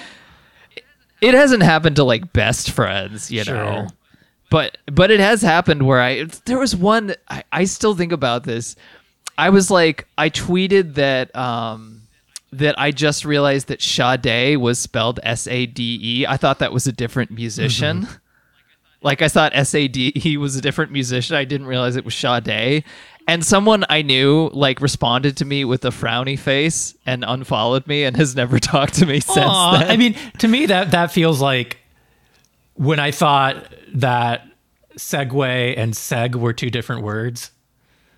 you know, like, but you hear yeah, something and you read something and it's hard to like, or, you know, before I ever listened to the Wu-Tang Clan, I used to call the RZA the RZA.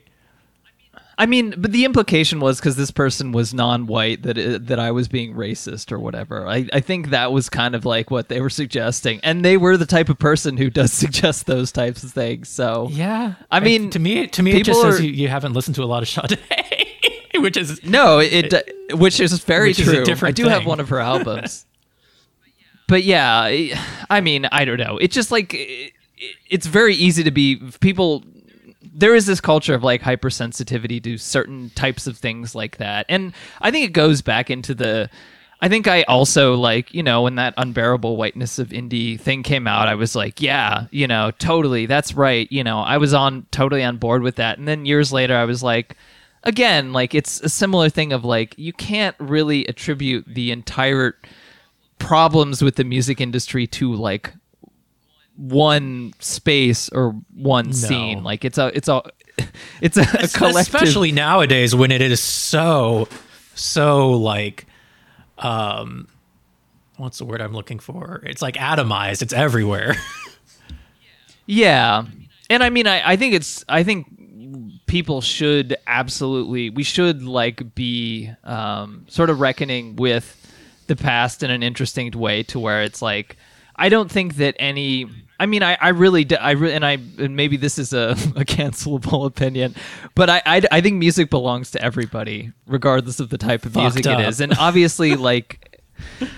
Yeah. But, I mean, obviously, like, you have to come in with your own relationship with it. You can't just straight up, you know... I don't think it's a good idea to straight up do an imitation of somebody else, especially, like, of a different cultural... you know, space or milieu than you. I don't think that's sure. Well, it's like, but, it's, you know, there's a difference between reading Toni Morrison and then trying to write about like the African-American experience. Yeah. I mean, the point is, it's like everyone takes influence, or everyone, I feel like everyone should take influence from everyone. And these kind of ideas that something is of one thing or another thing is a little frustrating. A lot of it is created by the economics of the music industry or just cultural industries in general.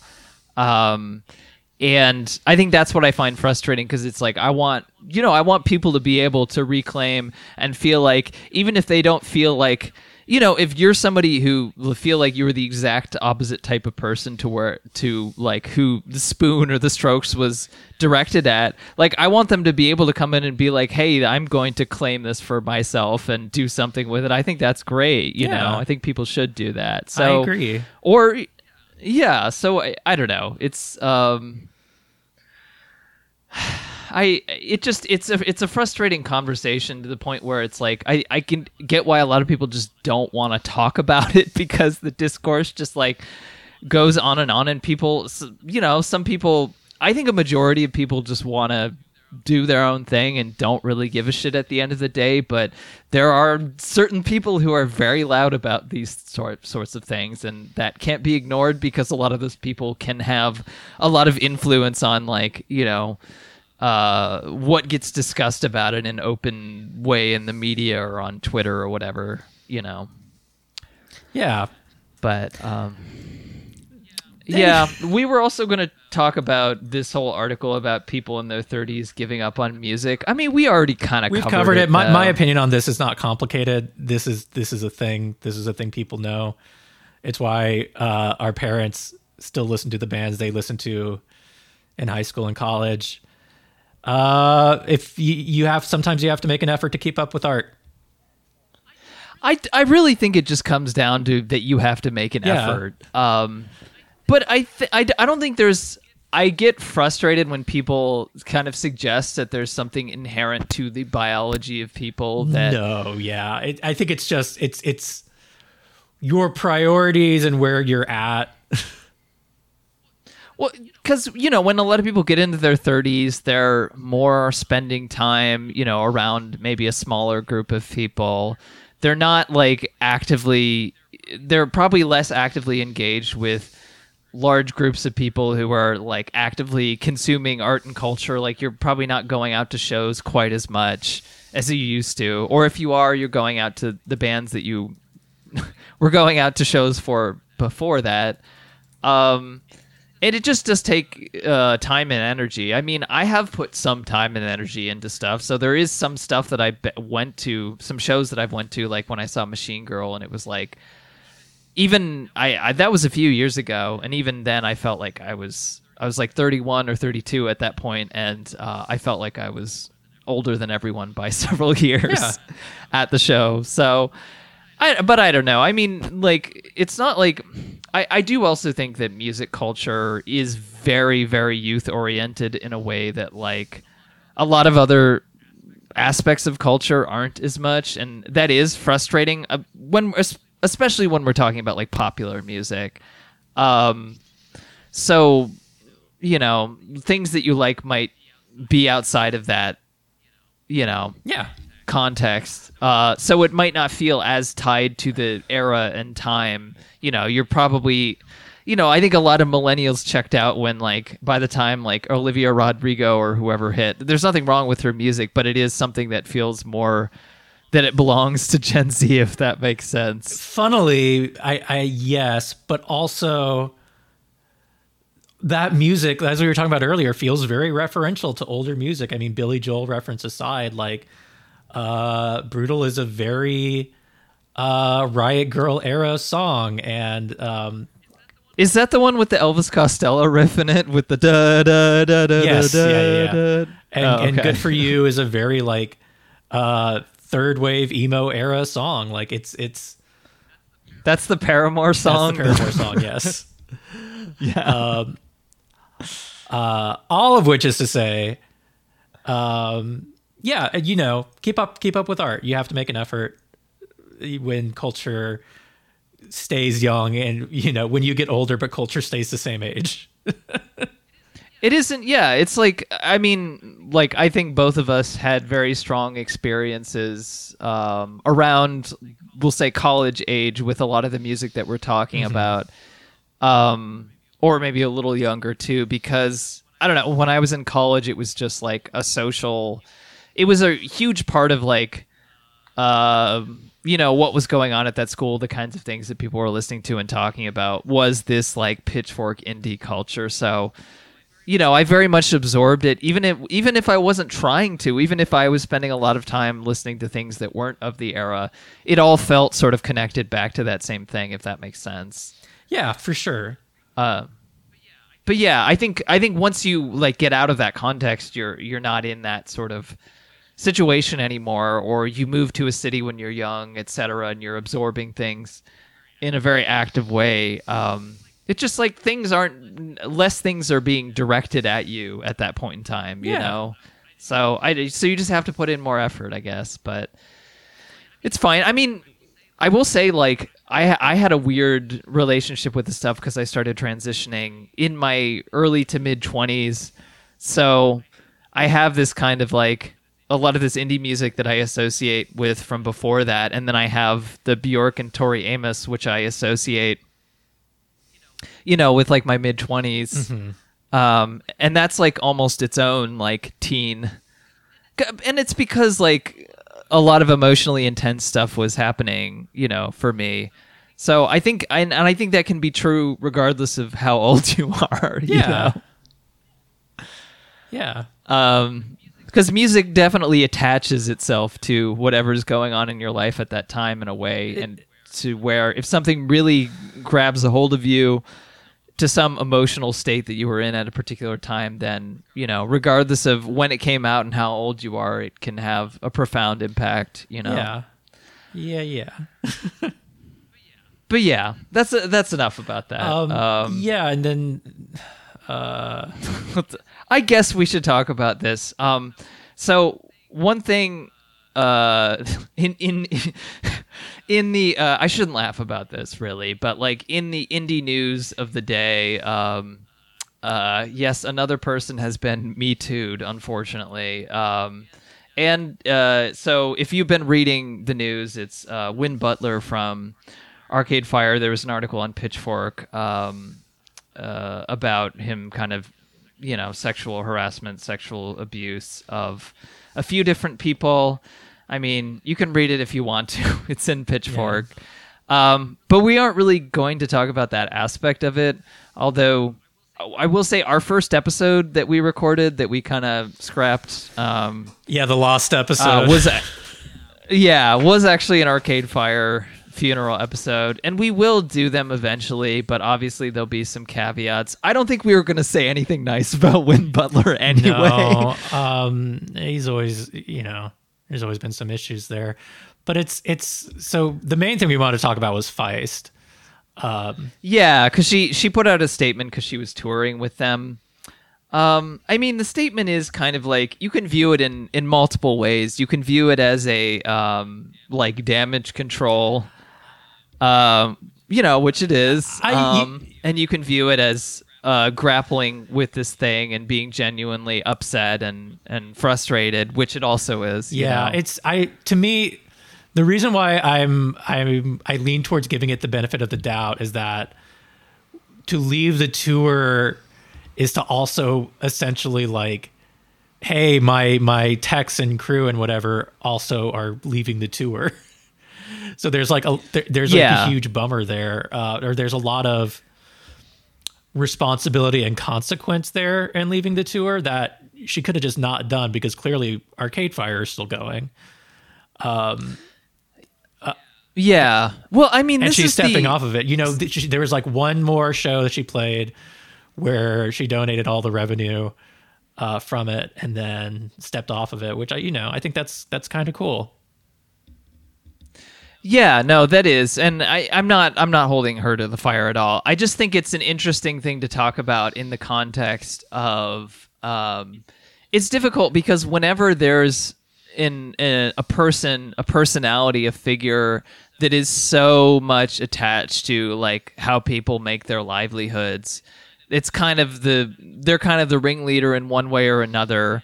And there's somebody who also, abuses their power because there is a bit of a cult of personality element around, figures in whoever successful in the indie scene. I mean, we saw it with the Red House Painters guy, certainly.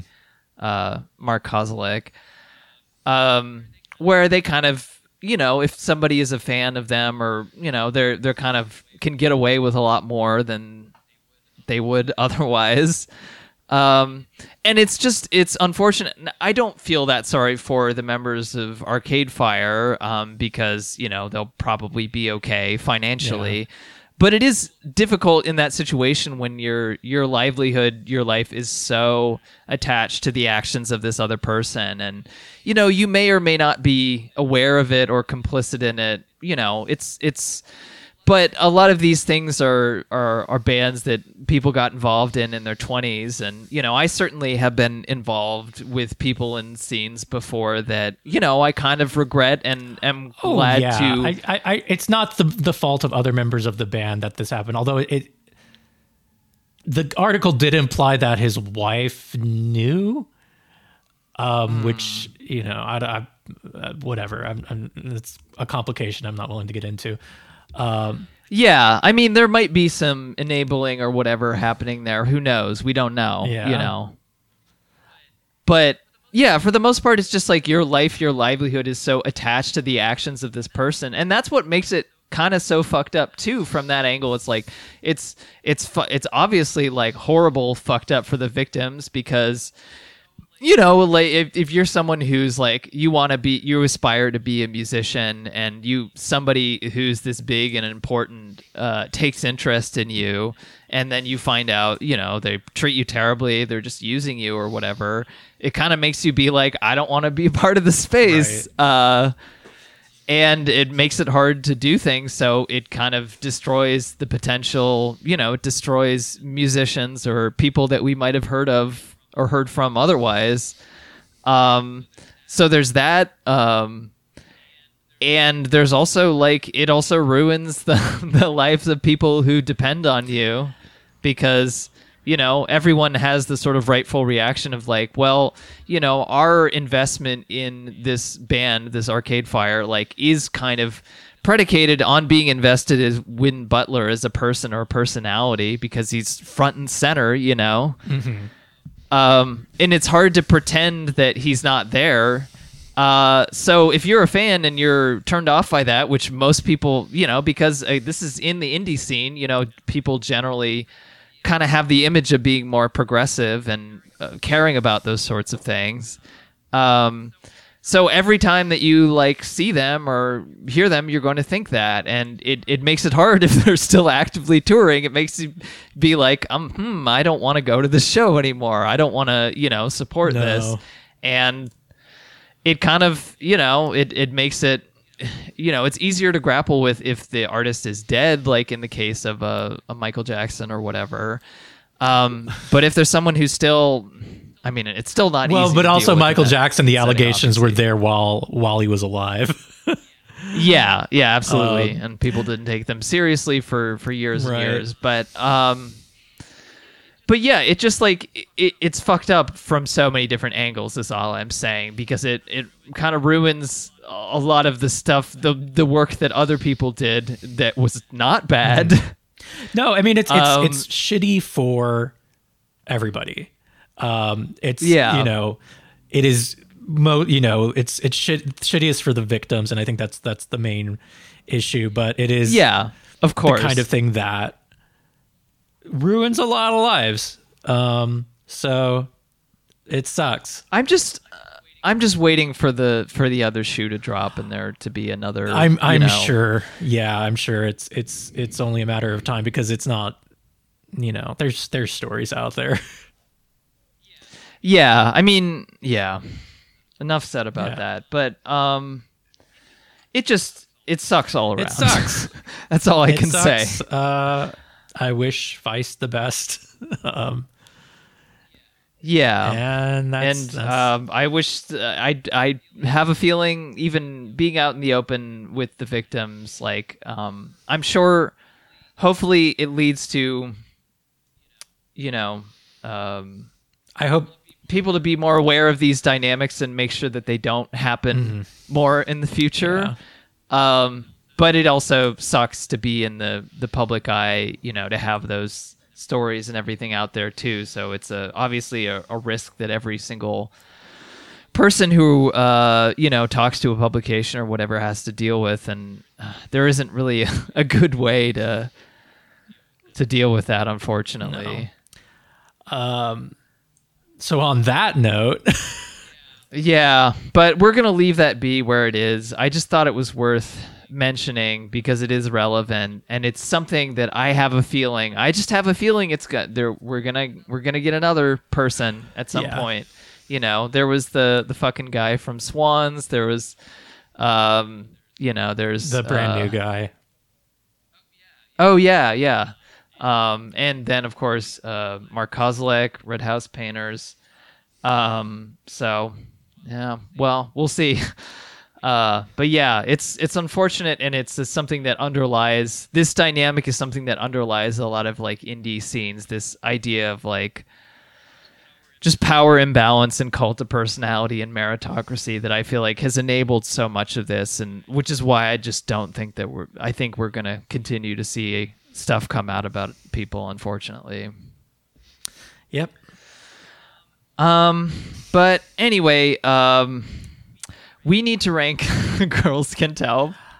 I completely forgot about that. Yeah, so I would put it just above the Shins for me, which I think goes back to what you were saying about like these are sort of similar albums, and it's just where do you fall on that line?